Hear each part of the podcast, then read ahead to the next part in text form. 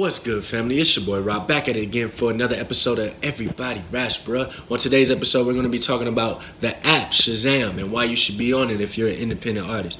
So, what Shazam is, if you don't know, it's the app that if your music is being played out loud, it'll uh, you can hold it on your phone. It'll let you know what song is playing. The reason you'll want to get this is because if your music is played on the radio in the club and people are there and they're like, I like this song, who is this? They can actually pull it out if they're in a restaurant.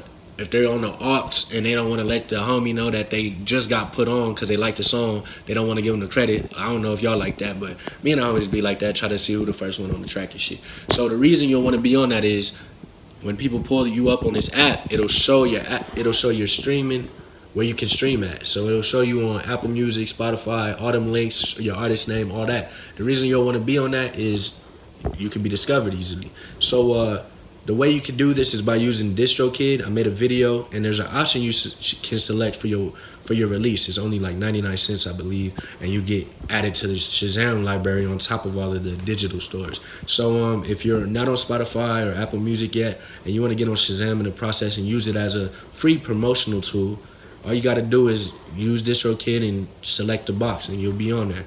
If you have any questions in the process, let me know. I'll help you out. It's your boy Rah. Check that video out, and uh, it'll give you that step by step. Appreciate y'all. If you found this helpful, like and subscribe. Keep killing the game. Keep killing the flows, and uh, don't forget, everybody raps, bruh.